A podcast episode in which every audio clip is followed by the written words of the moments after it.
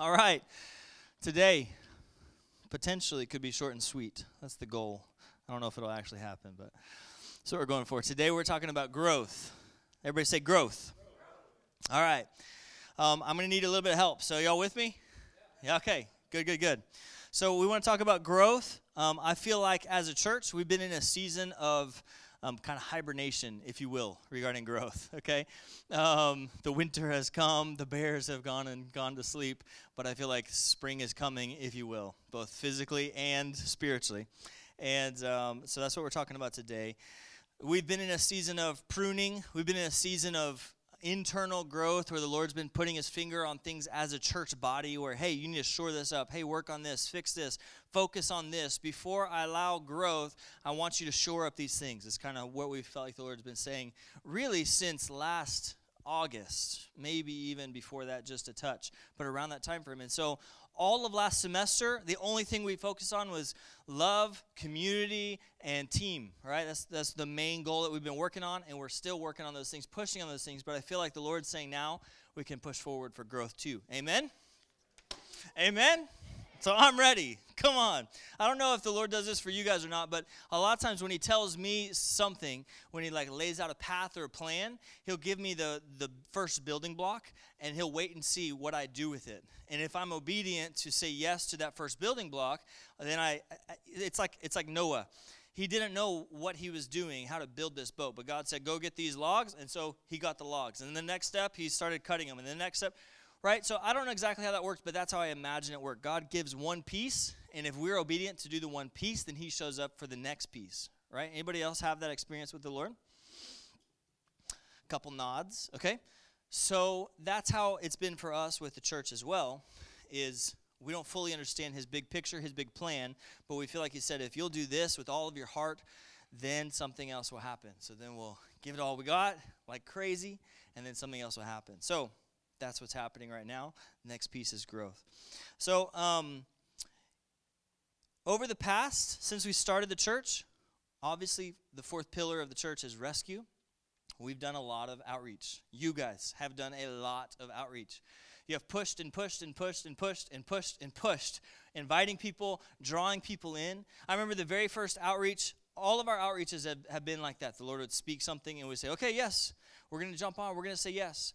And um, there's a story in 2 Kings 3 where Elisha comes to the king and he says, the Lord says, shoot arrows out the window. You remember this story? And then he says, take the arrows and hit the ground. So the king hits the ground, and the king hits the ground three times. And Elisha gets mad. He's like, Man, what's wrong with you? You idiot. You fool. Why'd you only hit the ground three times? And the king's like, What in the world are you talking about? You said hit the ground. I hit the ground. What's the big deal? But Elisha understood that when the Lord says to do something in the natural, it has spiritual effects that we don't understand and we can't see and we don't get. But if God says jump, I want to jump to the to the roof if I possibly can because I don't understand why he's telling me to do it, but I'm going to do it with all my heart. And so in that story in Second Kings, Elisha said, if you would have hit the ground six or seven times, then the kingdom of Israel would have been strongly established and defeated its enemies six and seven times and been forever established. But because you only did it three times, you'll only defeat your enemies three times, and then will come ruin. Okay? Super paraphrase there, but that's the gist of it. So for me, that story hits home and oftentimes, when I feel like the Lord says do something, even if I have no idea why He says do it, I'm like, okay, jump as high as I possibly can. I don't have a clue why, but I'm going to jump, okay? And I want you guys to be the same way. But as far as the church goes regarding outreach, we have done that. You have done that very well. So I'm going to go back through some of the outreaches that we've done. When we had just started having dinner in our house, before Sunday mornings had started, or long before our prayer services, even, um, we had just had a very, very small handful of people having dinner at our house. And the Lord spoke to Rachel, and He said, um, I'm going to pin it on hers, her hearing go. The Lord spoke to Rachel very clearly and said, On November, I don't remember the date, 22nd or something like that, you need to have an outreach. And the outreach needs to be at the public library right by your house and you need to invite everybody around the whole area and you focus it on i'm getting a little elaborate here. I took uh, then i took over what she heard and i went from there. But i said okay lord i'll do it. What do you want to say? Um, reach out to everybody. We, basically we did this outreach where it was this there's more to life than success because our, our house is a really nice area, you know, and so we're targeting that group of people. And there's more to life than success, and we're going to have this night where we discuss those topics. So we had a video of Tom Brady talking about how he'd reached the height of sports and was empty and felt like there was just something in his life missing. He couldn't figure out what it was. We had Ted Turner talking about how he had reached the height of industry with CNN and felt like there was things lacking in his life and he didn't know what it was. Then we had uh, each of us, we're going to stand up and share a little testimony of how we thought life was about this. And we went for success and we found great success, but then it was empty in the end. And the Lord was the only one to satisfy, right? So raise your hand if you're there. Like just Homero. You guys were there? Bob and uh, Rachel and I and a few others. Man, the Lord said jump, so I jumped. Homero and I handed out hours and hours worth of door hangers we passed out 1,700 door hangers. I walked mile after mile after mile after mile, all the neighborhoods around our house, my whole neighborhood, all these others.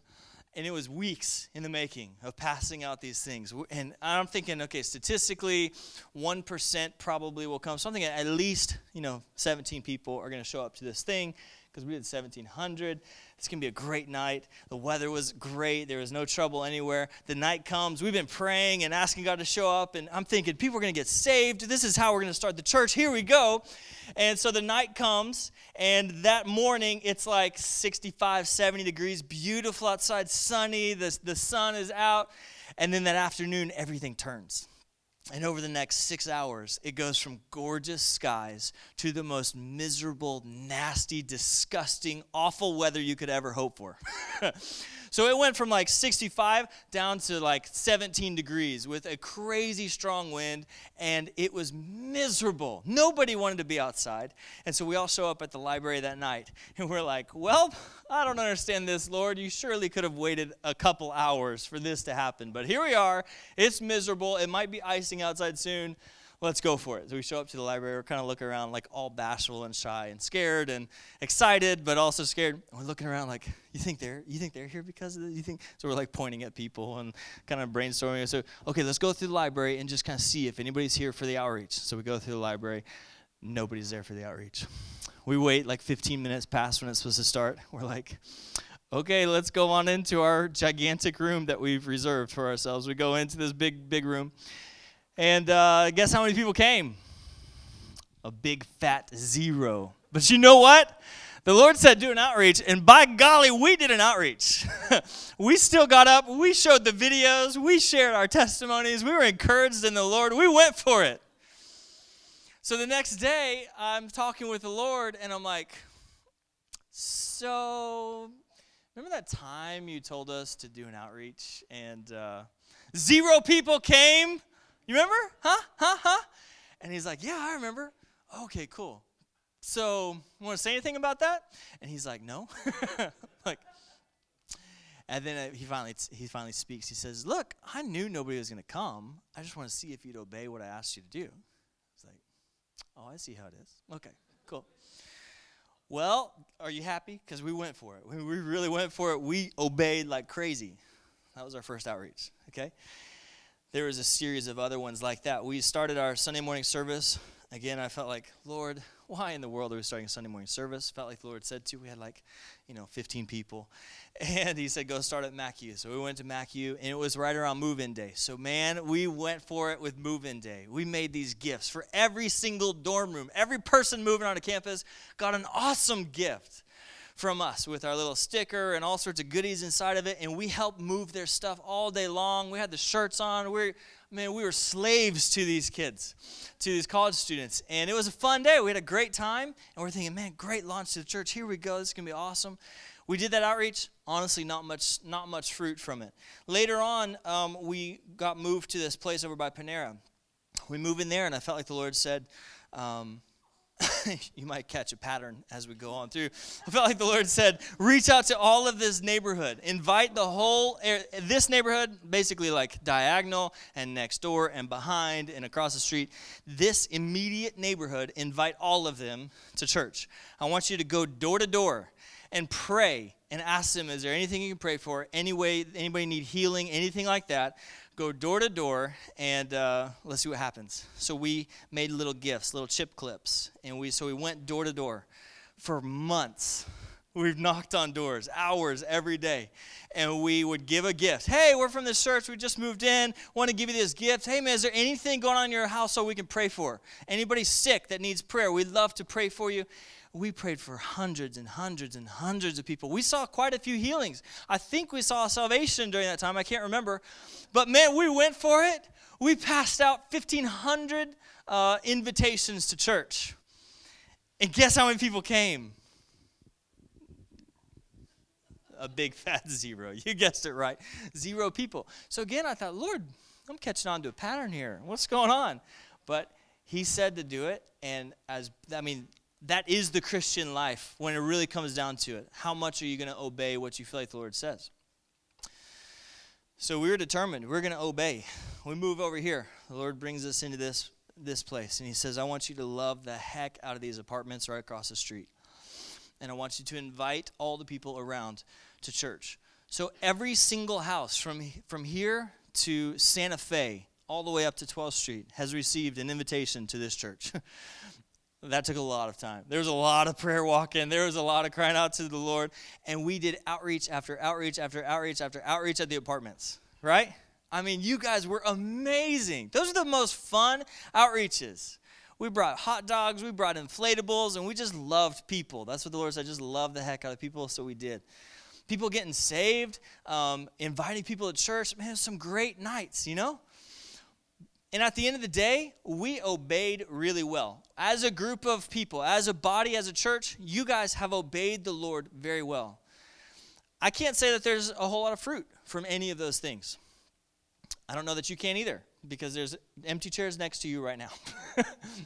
but don't we know, don't we believe that when the Lord says to do something in the natural, there's spiritual things that are taking place that we can't see and understand? Amen? So that's a principle that he laid out for us, and we must stand on those principles, okay? Um, I heard this story of Rachel's parents' church. The, it's a big old church up in Springfield, Missouri, and the pastor's name is John Lindell. Great guy, amazing teacher of the word. We admire him a whole lot.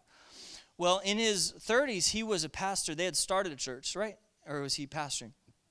He, he was a pastor of a small church in Kansas City. I'm pretty sure he was starting it. Anyway, they were there for a few years.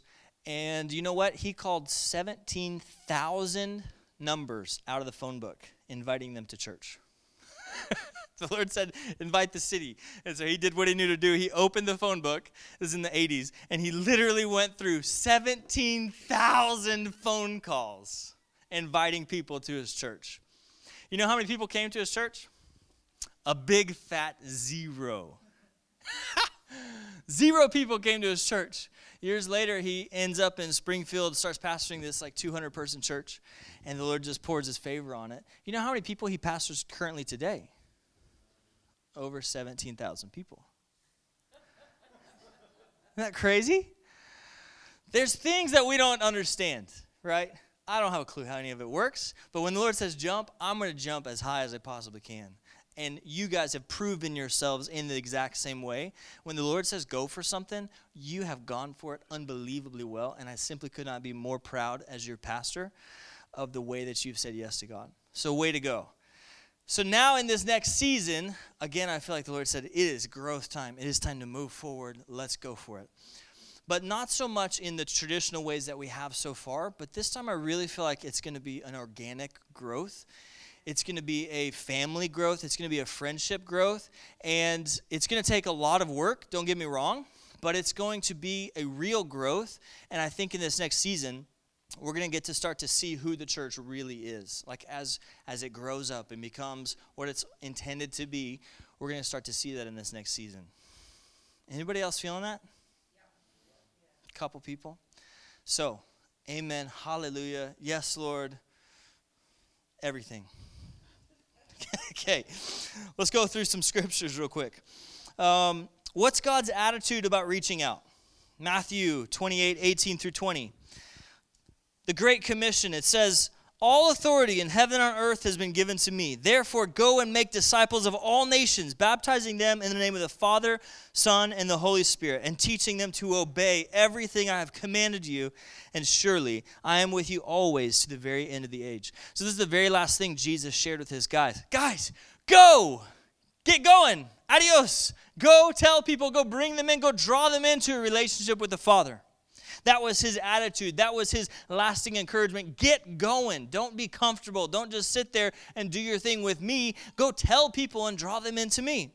Matthew 22, 1 through 14 is the parable of the wedding feast.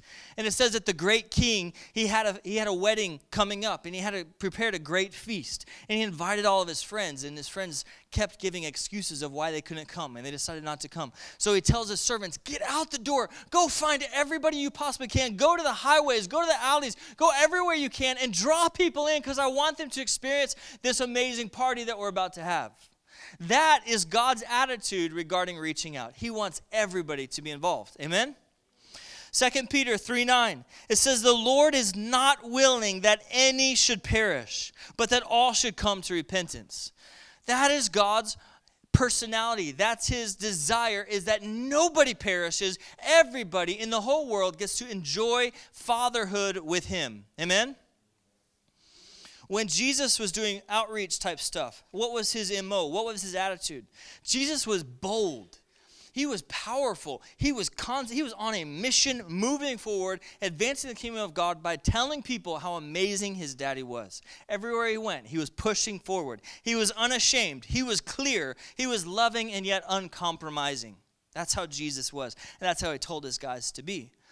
Matthew 5, 14 through 16, Jesus said, You are the light of the world. A city on a hill cannot be hidden, neither do people put a light uh, light a lamp and put it under a bowl. Instead, they put it on its stand, and it gives light to everybody in the house. In the same way, let your light shine before others, that they may see your good deeds and glorify the Father in heaven. So Jesus is telling the guys, I want you to be bold and brave and strong and let people see who you are in God. And as they see those things, my God will be glorified. All right? That was his constant focus, his constant message. Don't be comfortable. Don't sit in your own little place, okay with God. Get out there, go, and invite people to be in relationship with him. The parable of the sower talks about the four seeds and how this man is sowing in the four different soils, right? You know what we don't notice in that in that parable? we don't notice how the parable how the sower has a, a, limited amount of seed. We don't notice how he is careful and strategic about where he places his seed. What we see is this greek word it's called ekbalo. Ever say ekbalo.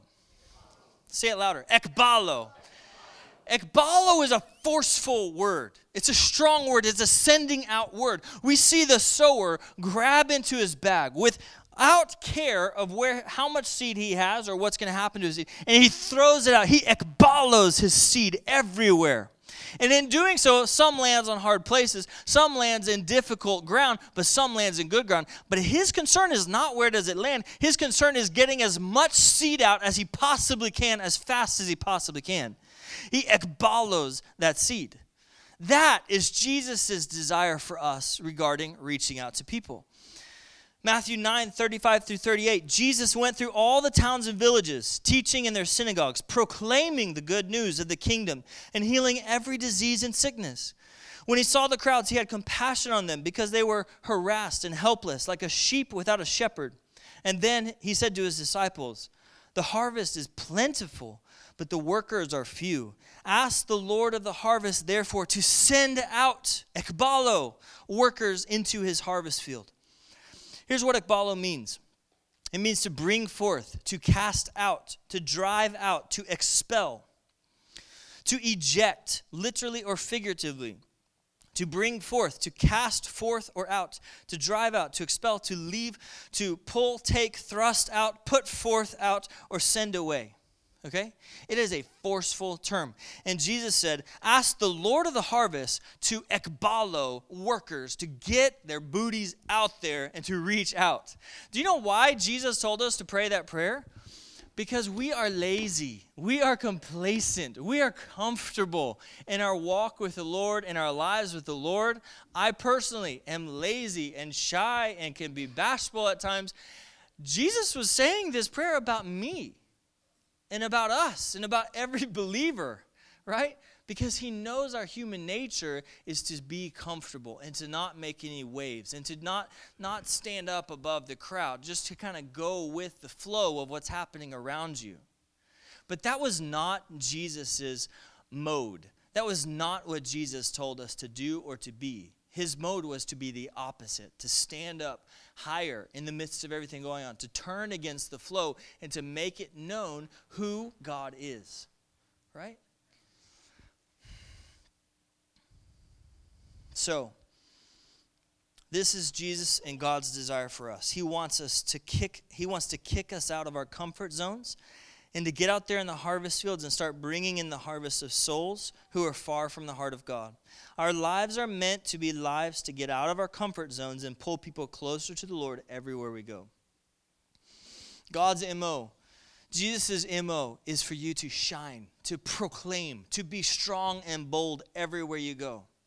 And in doing so, as people see what you understand of who God is, then He is glorified because He's such a great Father in your life.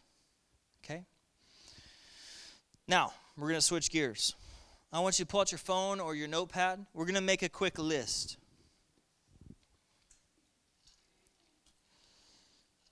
I think we are going to be short and sweet.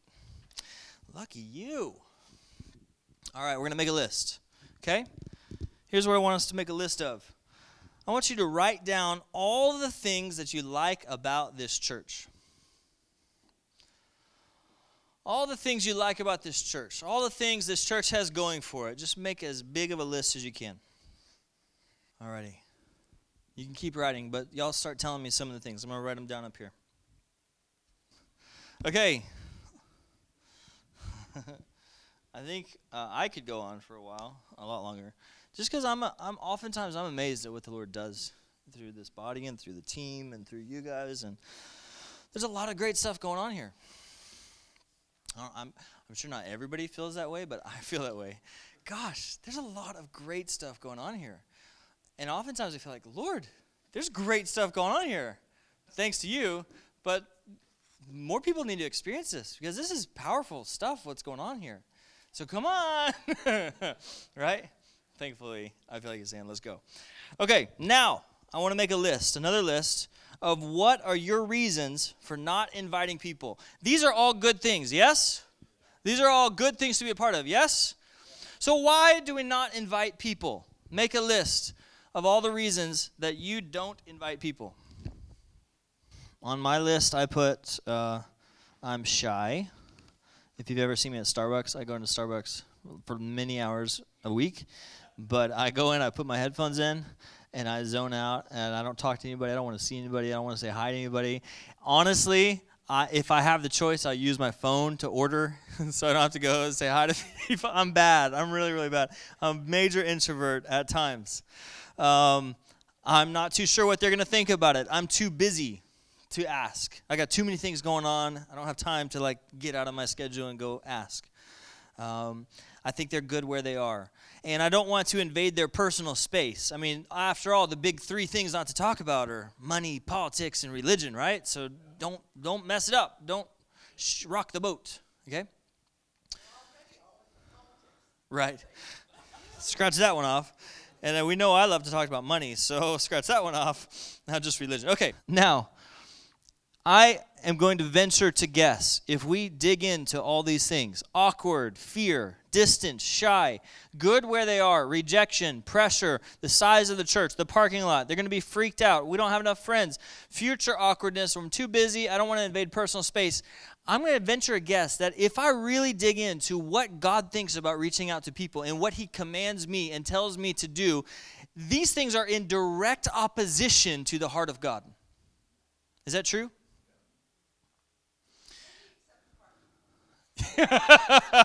yeah, except the parking lot.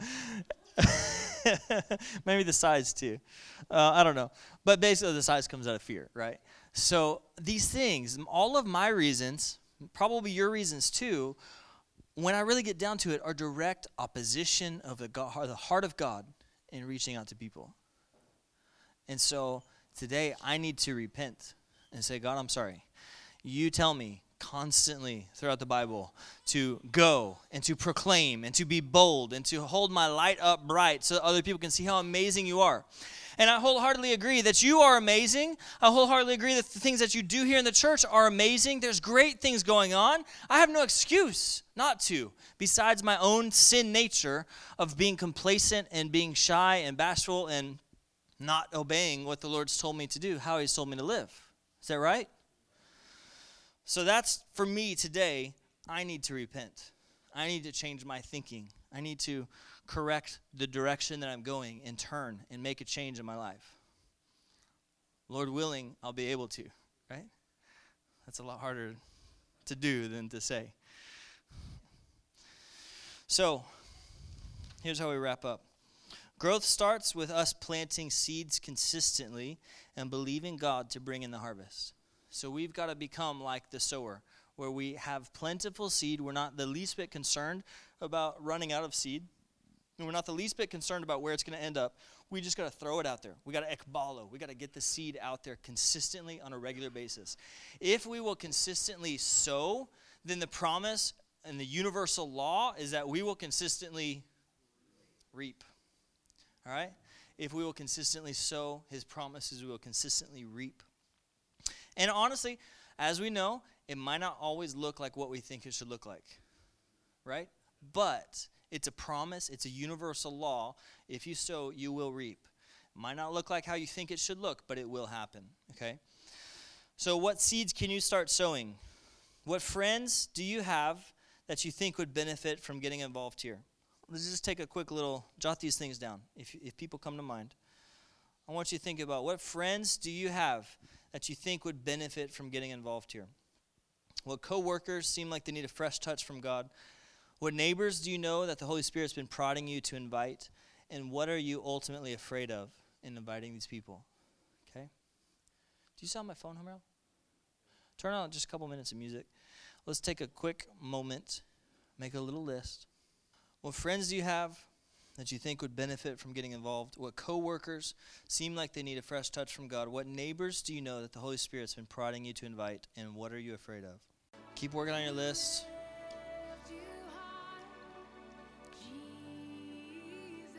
I want us to, uh,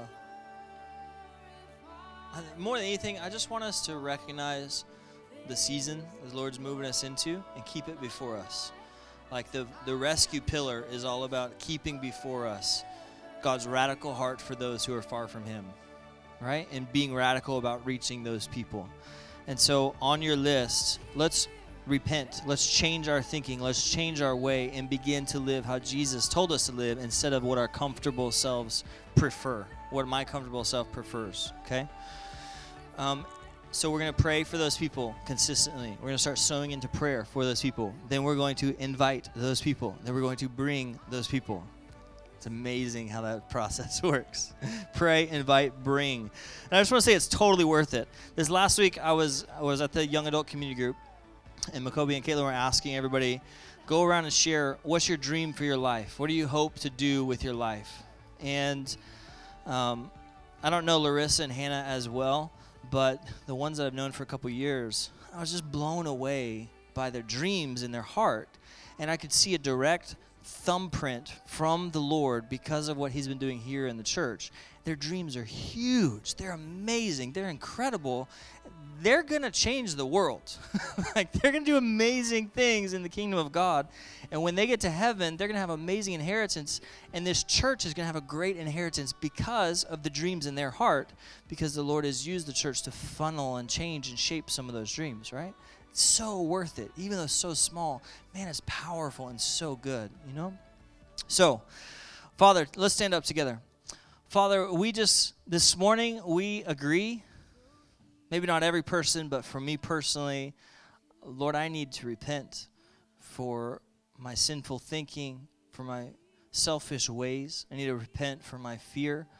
I need to repent for my shyness. I need to repent for my busyness. I need to repent, Father, for not living according to the way that you've told us to live in the scriptures of going out, being bold and bright, and drawing people into your presence so they can have relationship with you. Father, I repent. Change my thinking, change my ways. And as a corporate body, we repent as well. Father, change our ways, change our direction so that we would come more in line with how you told us to live our lives. God, we thank you for all the good things that you do in this body. We're so incredibly thankful for your presence. We're thankful for the revelations. We're thankful for the love and for the family and for the community and the miracles. We're so thankful for the way that you come and move in this house. God, we want other people to experience all that you do in this place. So, would you help us, God, as a body, change our thinking and to walk into this new direction of growth, inviting people in, drawing people in so they can know you and be changed by you as well? We love you, Lord. Amen. Amen. All right. Love you guys. Have an awesome week.